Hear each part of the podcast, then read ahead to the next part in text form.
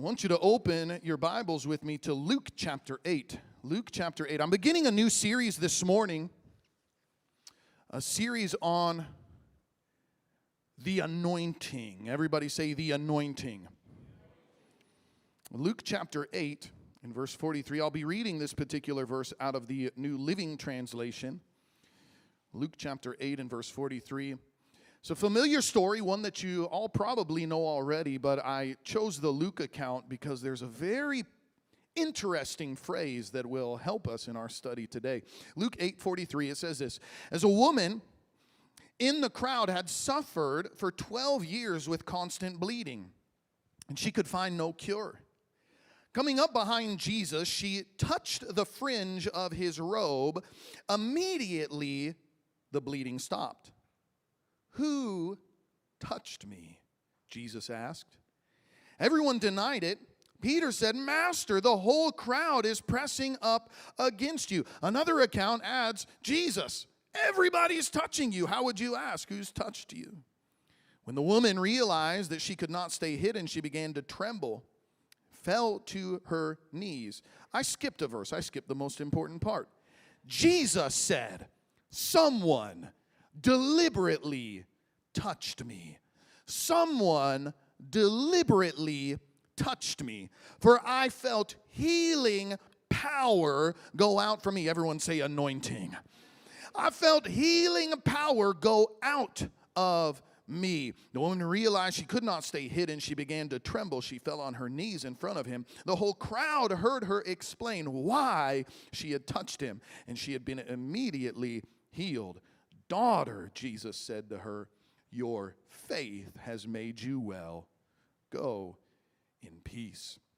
Let's pray and let's ask, let's fast for an anointing as we open his word here today. Lord, I just commit this word to you and I commit this people to you. Lord, I pray that even now you would release a mighty anointing in the name of Jesus. Come on, if you have the liberty to pray with your spirit, I just want you to begin to lift your voice right now. God, I pray for a great anointing to sweep across this room in the mighty name of Jesus. Lord, that you would give us eyes to hear and ears to hear and a heart that perceives what your spirit is speaking. I pray that I would preach under the unction, the anointing of your Holy Spirit as I ought to. Lord, not words of man's wisdom, but your wisdom coming forth from your word. And even now, I bind the works of the enemy. He would seek to distract, to distort, to confuse, or uproot your word as it comes forward. Give us liberty in receiving your word today in the mighty, powerful, overcoming name of Jesus, I pray. Everybody say, Amen. You may be seated. As I said, I wanted to begin this series dealing with the anointing. The anointing is um, a complicated topic. You know, there's a, a, lot of mysteries around the anointing. If we were to ask, uh, uh, well, what is the anointing? We would get responses like, oh, when I feel goosebumps when we pray or worship, that's the anointing. I would say, yeah, that, that, that may be part of it. Uh, we may be in a, a situation where uh, we sense healing or anointing, uh, uh, you know, I say anointing, healing or the power of God released in a situation. We say, oh, that's anointing, or demons are coming out. That's the anointing. Uh, what is the anointing? The Bible, you know what the literal translation of anointing is when we talk about like anointing oil? The literal ano- uh, word for anointing means to smear. That's pleasant, isn't it? To smear. Everyone say smear. Is the idea of smearing oil or uh, other substances. There were times that there were different anointings that were released. Uh, uh, the most prominent in Scripture, of course, is that of oil, which is why we use oil for anointing. It's a, it's a practice in the New Testament. Some would even call it a sacrament, where we anoint with oil for healing. It's a picture of the manifest presence of God upon our lives. The anointing. Now, some of the things that really caused me to dive into this is, church, I, I have a growing concern. As the presence and the power of God increases upon our people, increases upon our church, increases upon your life, I do not want anybody to be crushed under the weight of the anointing. You say, What in the world are you talking about, Pastor? How many of you sense God's presence increasing in our gatherings? Greater manifestations of His power. We're watching people get set free. We're watching marriages that are in peril being restored. A couple weeks ago, we heard healing testimonies of brain cancer and individuals with years bound in homosexuality. And I mean, things that the world says, no, that's not possible. That's a terminal illness, that's a mental condition. We're watching the Lord in a moment absolutely transform and heal. That's the anointing. But with the anointing, there's a weight. And we're not going to be crushed under the anointing. You're not going to be, I'm not going to be crushed under the anointing of God. Are you hearing me today? Now, uh, what I wanted to deal with, and this is what set me on this whole track. I began to look at the scripture, and it's very interesting. Jesus had moments where He's not even paying attention. In fact, in this text that we read a moment ago, he is going to pray for a child he doesn't realize who has just passed away. Well, Jesus probably realized, but you understand what I'm saying. He's following Jairus to this house. The daughter dies while he's on the way. So, as he's walking to this house, he's on a miracle assignment. He feels power go out from him. He's not even paying attention, but Jesus is so saturated with the anointing, if you will, that this woman lays hold of a miracle and Jesus isn't even ministering to her.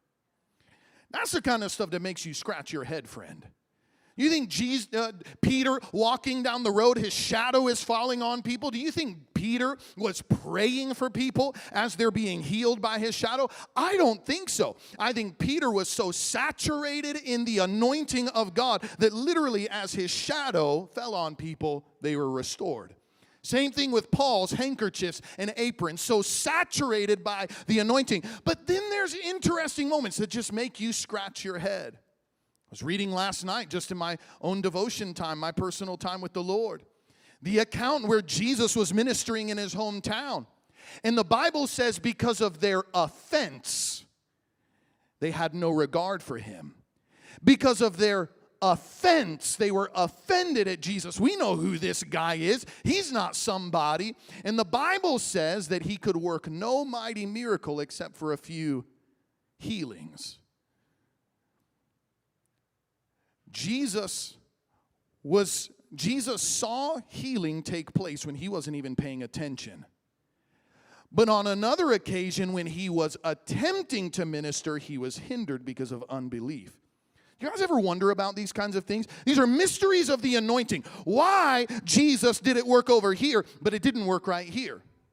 How many of you have been in meetings? Maybe you know. I mean, I, will never forget. I've been in Nathan Morris meetings. I like Nathan Morris. I don't know if you know him. You ought to look him up. I was in a Nathan Morris meeting and I felt, even while he was preaching, I felt like billows of fire were coming from the pulpit. And the moment that he prayed, I mean, I, I have never been hit by the power of God the way I did when he prayed for me this night. He was stooping over me, and if you guys have ever seen Nathan Morris, I mean, he sweats through his suit. And he, uh, I remember he stoops over me, I'm on the ground. And when he brings the microphone up like this, his arm literally began to drip sweat. I don't know, this doesn't have anything to do with anything, but I just, I remember he was just so, like, so fired up. I mean, sweating through his suit. And I remember powerful anointing. So there was another occasion, Nathan was ministering at another meeting, and I remember going into that meeting thinking, this is gonna be powerful, this is gonna be incredible. And I remember the whole service was a dud. And it caused me to scratch my head. Boy, is something going on with Brother Nathan? And I've since discovered no, there's nothing wrong with Nathan. He loves the Lord, he's going after God. There was nothing going on with him, just the same way there was nothing going on with Jesus when he wasn't able to minister miracles. And so, what is this about? I know Jesus didn't lack the anointing because John the Baptist in John 3 in verse 34, John is talking about Jesus and he says this He was sent by God, he speaks God's words, and God gives him the Spirit without limit. Jesus had an unlimited anointing, yet there were moments he was hindered in his ministry when people did not believe. I don't know if you've ever wondered. There's moments where I've observed different ministries When I first got saved, my wife and I, there was a revival that was going on. I won't say where it was, I won't say who the minister was because he ended up falling in sin. This was a moment of deep wounding for me. But I remember going down to those meetings and watching incredible miracles happen. I mean, there were dead being raised. I remember individuals, we, had, we knew one person who had rheumatoid arthritis in their hands. They went down there, just getting in the atmosphere, they were instantly healed. And there were so many tangible miracles that were taking place. In less than a month after we were there, it ended up being discovered that he was drinking, heavy drunkenness in between before and after the services. We discovered that he had left his wife and was in an extramarital relationship with an intern for the ministry. And at that time, I was scratching my head. God, how can you operate through somebody like this when he's got so much filth in his life? I today want to teach you one principle about the anointing that will explain this to you is going to help you. If you've ever wondered, God, what's going on here? Jesus, why were you hindered? Why are you using that guy and he lives this way? You ever wondered some of these things about the anointing, or even, how about this? Can I operate in a greater level? How come sometimes I see people touched and restored and other times I don't? Do I can I increase in the anointing? Is there a greater measure of anointing you desire to release on my These are some of the questions we're going to answer. Now let me give you just some of the basic principles. I've only got two points today. I'm going to give them to you right at the beginning. There is an anointing in you, and there is an anointing on you. There is an anointing in you. Everyone say in you. And there is an anointing on you. Say on you. Tell your neighbor you're anointed. You know, did you know that there are multiple streams of the anointing? Um, you know, you can get around certain people and you sense there's a great healing anointing or a great prophetic anointing or a great preaching anointing. In fact, Jesus said, The Spirit of God is upon me. He's anointed me to preach, right? There's a preaching anointing. He's, a, he's anointed me to uh, release liberty to captives and, and recovery of sight to the blind. He's anointed me to set at liberty those who are oppressed. There is an anointing for healing and freedom Jesus had a wonderful anointing. But Jesus also said, now this is very interesting. I don't know if you've ever thought about this. John 7 38. He who believes in me, as the scripture has said, out of his heart or out of his belly will flow rivers, plural, of living water. Rivers of, not one river, but rivers of living water. Did you know there are different rivers of the anointing? There are streams, I like to use the word streams, of the anointing. I was ministering in Alaska just recently, and the pastor came up to me after one of those services. And that particular night, I had preached about healing. I prayed for a couple sick people, but then I released everybody a couple hundred young people. I released everybody in that place to begin to pray one for another. Sports injuries, individual, all kinds of sickness, all kinds of stuff was going on. And I remember the moment I said, Now, how many of you, check yourself, find out right now, how many of you are experiencing healing in your bodies? And I remember a sense of awe sweeping across the room as we realized there were dozens and dozens of miracles that had happened right in that moment. And this pastor comes up to me after the service and he's like, That was crazy. There was a great healing anointing in that place. But last night, oh, the fire of God. I mean, I mean, we were walking by people. Minister Ryland was with us in that service. Even the pastor himself, he's there just supporting the kids. But the fire of God began breaking out. I mean, bodies flying all over the place. It was awesome. I don't know if you like that kind of thing. I like that kind of thing. Bodies all over the place, even to the degree that the pastor himself sprinted down. Pray for me. Pray youth meeting. Pray for me. But he wanted it, man. Bam, like lightning from heaven. Power of God touches him. It was awesome different stream. Every night. So one night we ministered on the Father heart of God, and oh my goodness, everybody's just crying in that place. Totally different anointing. It's not bodies all over the place, it's people hugging and crying, and oh, That was great too. Different stream different. You understand? There's times where you just sense revelation as the Word of God is coming forth. Different streams. God desires us to operate in different streams of the anointing. And so we're just dealing with two of them today. There's an anointing in you. Everyone say, in you. There's an anointing on you. Say, on you. So let me just, I'm going to give you a couple statements here. In fact, I put this in the notes. If you use the Bible app, you can see it all there. There is an anointing that comes upon you, and there is an anointing that is in you. The anointing is on you for ministry. The anointing is on you for ministry. If you're writing this down, pay attention. The anointing is on you for what? For ministry. And the anointing is in you for living. The anointing is in you for living. And this is going to help us, friend. Uh, I believe God is going to increase His anointing on your life. But as I said a moment ago, you're not going to be crushed under the anointing. And there's a way that we can be sure. You, you understand, by the way, that we don't just see scandalous evangelists today, like they dealt with that in Bible times too. Um, think about King Saul. Old Testament, he was anointed, anointed as king. He would prophesy accurately, powerful anointing. God was raising him up, and then he blew it. He ends up falling. He ends up, he ends up honestly, he was demonized before the whole thing was said and done. He blew it. Balaam is another one. Prophet, called of God, used of God, gave into greed, ends up falling in, giving into deception. He blows it. So it's not just happening today, friend. And I know there are some that are sitting here today, and I because I've dealt with this, we get hurt when we watch leaders fall. I almost left the church right after getting saved because one of my Bible school instructors, someone who I had gone with on a mission trip, I'd spent time in crusade ministry in India. I went overseas. I preached alongside this guy. We were in pastors' conference and evangelistic meetings, and come to find out, he's sleeping around with his babysitter. And I remember when I found out about that, my, my knee jerk reaction was forget the church. I'm going to go keep on doing missions and evangelism. I'm going to love Jesus with my group of friends, but forget the church. But the Lord rebuked me, and I'm sure glad that He did. Do you understand? Jesus says, The church is my bride.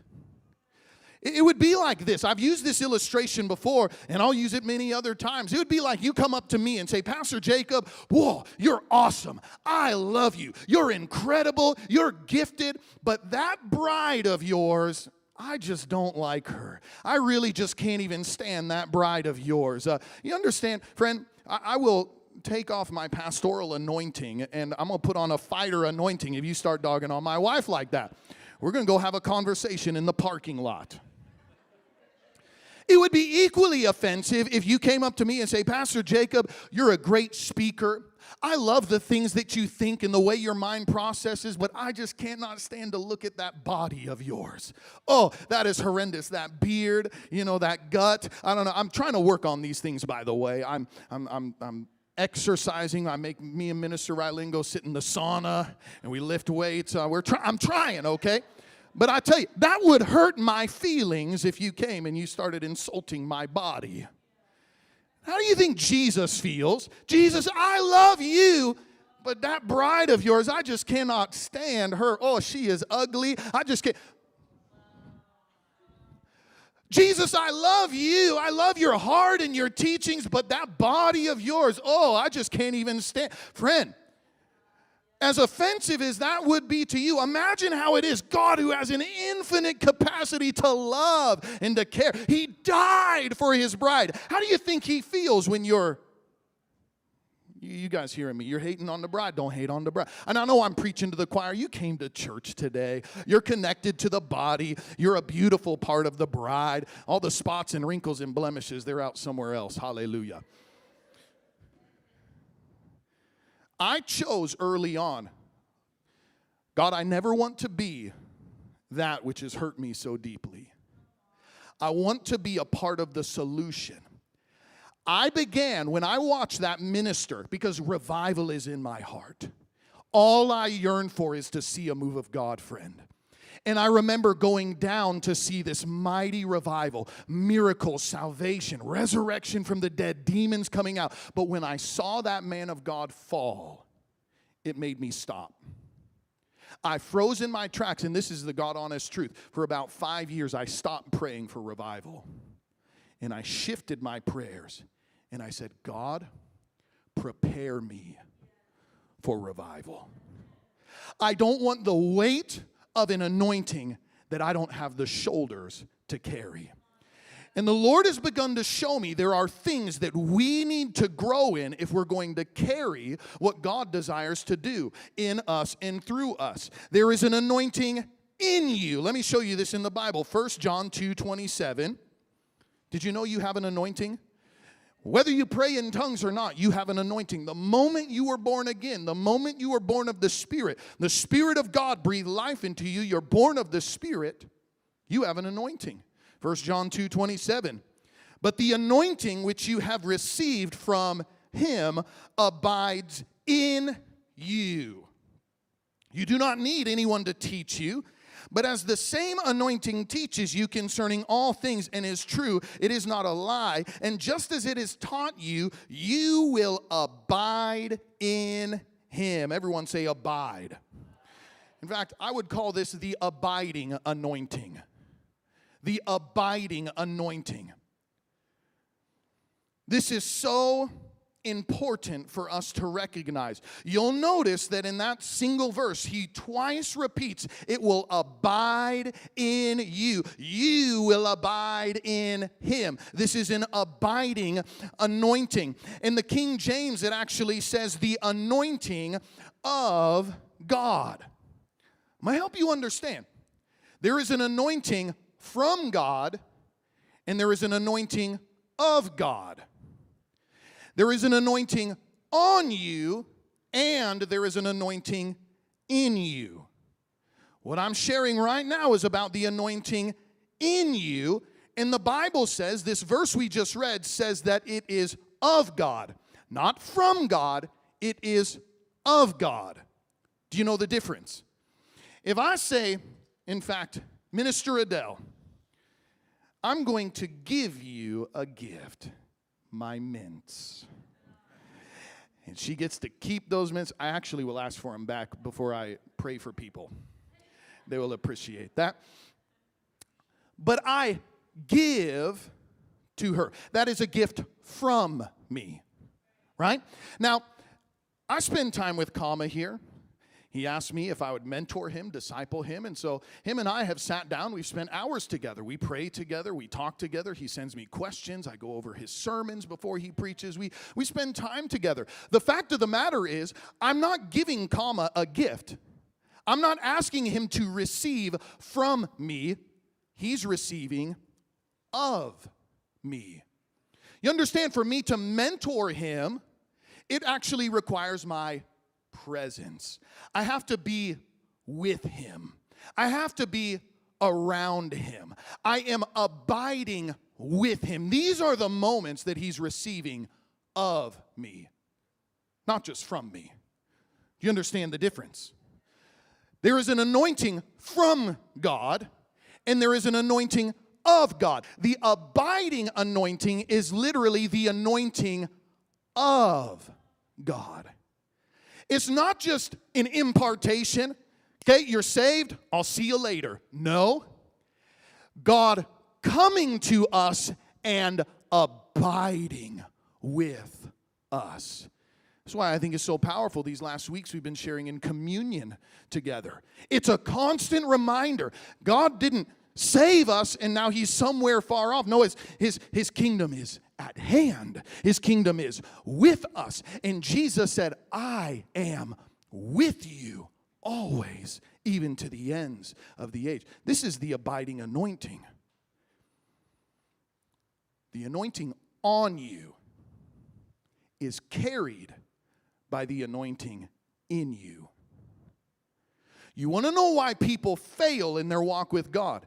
They have a wonderful anointing that comes on them for healing or for soul winning or for prophecy. But if they don't have the anointing in them, the abiding anointing, God with them and in them, friend, the anointing on them will crush them.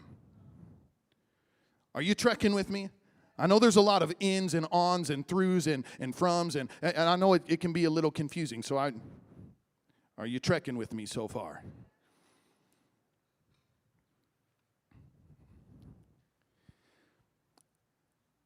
The anointing on you comes from the hunger of others. The anointing in you comes from your hunger for Him. This is why. Why was a woman able to lay hold of a miracle when Jesus wasn't even paying attention? Because she was hungry. She touched him with intentionality. She had faith to receive a miracle. And even when Jesus wasn't paying attention, her hunger placed a demand on the anointing and she received her miracle. But there are moments where the people are resistant, they're offended, and even Jesus in his miracle ministry, the anointing is hindered.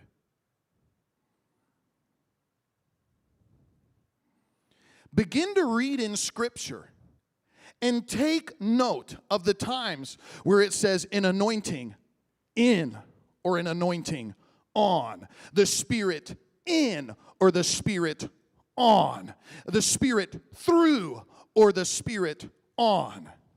You'll notice that there's a difference. And what's interesting is every time you read about the anointing in you, it's always dealing with His presence. It's always about abiding. It's always about what he is doing. Jesus said in John 14, 6, I will pray the Father, and he will give you another helper that he may abide with you forever. In John 14, 26, he says, The helper, the Holy Spirit, whom the Father will send, will teach you all things, and he will bring to remembrance all things that I said. You'll notice our first John text he said, You don't have need for anybody to teach you because you have an anointing. Now, that doesn't mean we don't get around Bible teaching. What he's talking about there is there's false teaching, false prophecy, heresy, but he's saying you have an anointing to tell the difference. How many of you, from the moment you got saved, you had this, didn't you? Where it's like, something's wrong with this right here or something that tells you you need to lean in, you need to hear what's going on. Something that rubs you the wrong way. There's something weird about this person. I'm not going to leave my kids with them. And other you know what I'm talking about. I need to change my circle of friends. I need to be around these people and not these people. What is that? That is the anointing in you, the abiding presence of God. It begins to speak to you do this and not that, hear this and not that. Very important for us to recognize how do we receive and how do we keep this abiding anointing? How do we receive and how do we keep this abiding anointing? I think it comes down to one thing hunger. Are you hungry for God? If you've ever been around a newborn baby, you'll notice as soon as that child is born, you don't need to give that baby instruction. Hey, uh, let me know when you're hungry, by the way, so I can feed you. No, it is instinctive in that child when they're hungry, feed me, right? When you are born again, in fact, even in 1 Peter 2, in verse 2, it says, like newborn babies, we are to hunger for the milk of the word.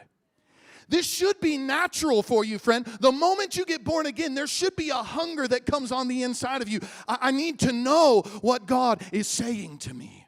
I need to know what His Word is instructing me in. In fact, Jesus said, Blessed are those who hunger and thirst for righteousness, they will be filled. Matthew uh, 5 and verse 6. This was the Sermon on the Mount. Blessed are those who hunger and thirst after righteousness. Can I remind you of something, by the way? Second Corinthians 5 personifies righteousness. Righteousness is a person, and his name is Jesus. Second Corinthians says that the righteousness of God in Christ Jesus. That's what he gives to us the moment that we're born again. He takes your sin and he gives you himself, his righteousness. So, for you to hunger and thirst for righteousness, listen to me, is to hunger and thirst for him. It's very important. Are you hungry for the Lord? Are you hungry for Him? You can be filled, but you have to be hungry for Him. You have to yearn for it. In fact, you'll notice that these are the Beatitudes, right? Blessed are those who are meek, blessed are those who are on and on and on. It goes through a whole list of things. Did you realize that hunger is a blessing from God?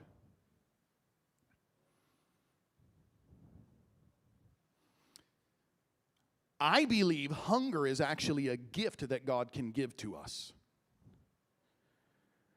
He can bless you with hunger. Well, you guys are real quiet today. He can bless you with hunger. John G. Lake, great healing evangelist, mighty in healing signs and wonders. John G. Lake said, If I could leave one gift for humanity, it would be the gift of hunger. It would be the gift of hunger. In a moment, we're gonna pray, God, would you give us the gift of hunger? Would you bless me with the blessing of hunger? I want to thirst for you. John chapter 6 and verse 35, Jesus said, I am the bread of life, and he who comes to me will never hunger. He who believes in me will never thirst. If you hunger and you thirst, go to Jesus. And he will fill you, he will satisfy you. How is it that David, you look at Saul and David, they had similar anointings, they had similar callings, in fact, called to the very same office. Both had powerful prophetic anointings, and both blew it horribly. But one of the factors that I believe saw David restored and Saul never restored was the fact that David remained hungry. Psalm 63 1 You are my God. I will seek you earnestly. My soul thirsts for you. My flesh yearns for you. Who talks like that?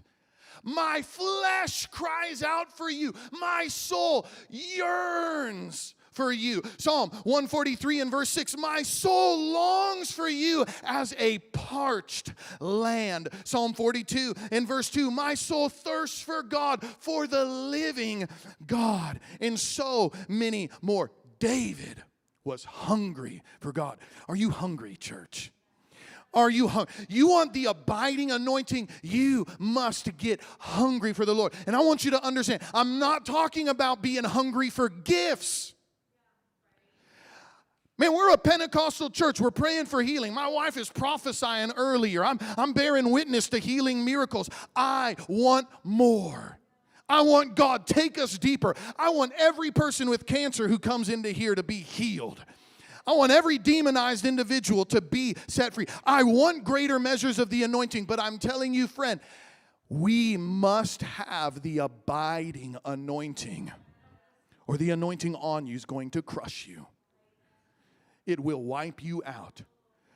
God, I'm hungry not for what's in your hand and what you can do. I'm not hungry for a platform where you're going to put me or how you're going to use me or how you're going to work through my voice. God, I'm I'm hungry. I just want you. I yearn for you. I long for you. My flesh and my heart and my soul. I'm hungry for you, oh God, your tangible presence. Is that the cry of your heart at all? When I hear people talk about the Brownsville revival, even moves of God that I've been a part of, you, you guys, when people talk about Brownsville and those who are actually in those meetings, I've heard time and time and time again the most powerful moments We're not the baptism of fire moments. We're not the miracles that they saw. Not even the baptisms and souls coming to Jesus. Everybody I've talked to who was a part of those meetings say the most powerful moments in those revivals were the prolonged moments in worship where it was as if God Himself came into those meetings and began to meet and visit. Nobody's preaching, nobody's praying, just God abiding. Are you hungry for that? Does your heart and your soul, do you thirst for it? Do you long for it? Friend, you'll never carry a great anointing until we cultivate that abiding anointing. You have an anointing in you. You got to feed it. You got to hunger for it. Oh my. Oh my. I'm getting too excited about this. Um, I'll give you one verse and then we're going to close worship if you would come.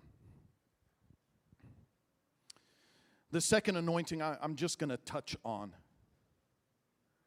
You'll see in Acts 1 8, and there's many other verses. We're going to spend weeks on this. Acts 1 8 says, You will receive power. Everyone say power. You'll receive power when the Holy Spirit has come upon you, not in you, upon you. And you will be witnesses to me in Jerusalem, Judea, Samaria, and to the ends of the earth. The anointing on you is for the purpose of ministry.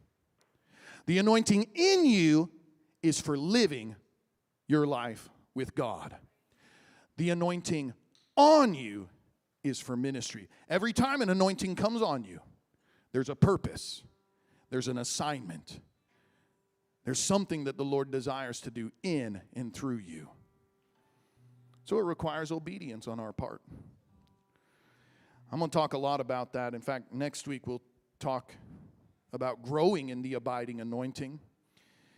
And in the last couple weeks, we're going to deal with the empowering anointing of the Holy Spirit.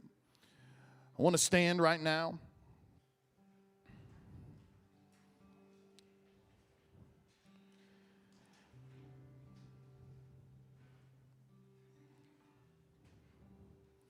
John G. Lake, if I could give one gift to mankind, it would be the gift of hunger. Jesus talked about the blessing of hunger. Those who hunger and thirst after righteousness, they will be filled. It's a blessing that God can bestow upon us.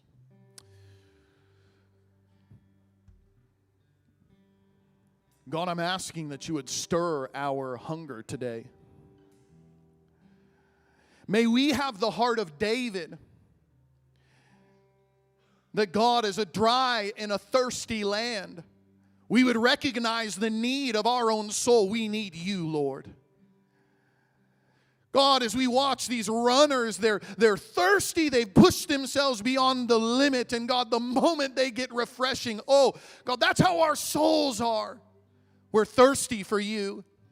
We're hungry for you, the bread of life, the rivers of living water. We need you, oh Lord. Almighty God, this is what I want to do this morning. Ministers, would you come and join me on stage here? And I want to extend an invitation. I'm not praying for power anointings, I'm not praying for an anointing for ministry. But in a moment, I'm going to give you the opportunity to step out from your seats. And if you're here today and you say, Pastor, God is tugging on my heart and I need the abiding anointing. Maybe you've neglected your walk with God, or maybe you're here and you're desperately in love with Jesus, but you know, God, I want more hunger. I want to go deeper in you. We're going to worship, but I would love to open up these altars. And if you'd like prayer, we're going to take a moment to pray that God would bestow upon us a spiritual hunger that will only be satisfied by Him. And so, if you're here and God's stirring your heart and you say, God, I want a deeper hunger for you. I want to know you and I want you to abide with me. If that be you, I want you to begin to step out from your seat right now and I want you to come right down here into these altars. And in a moment, we're going to begin to pray and ask for God to release that blessing of hunger. Come on, if that be you, I want you to step out from your seat right now and come and find a place here at these altars. And we're going to begin to pray. We're going to worship and we're going to go after God for these next moments. Come on. Come on. I'm going to pray for you, but don't wait for me to pray for you. You just begin to talk to Jesus and ask Him to come and to make His habitation in and upon your life right now. Holy Spirit, we welcome you.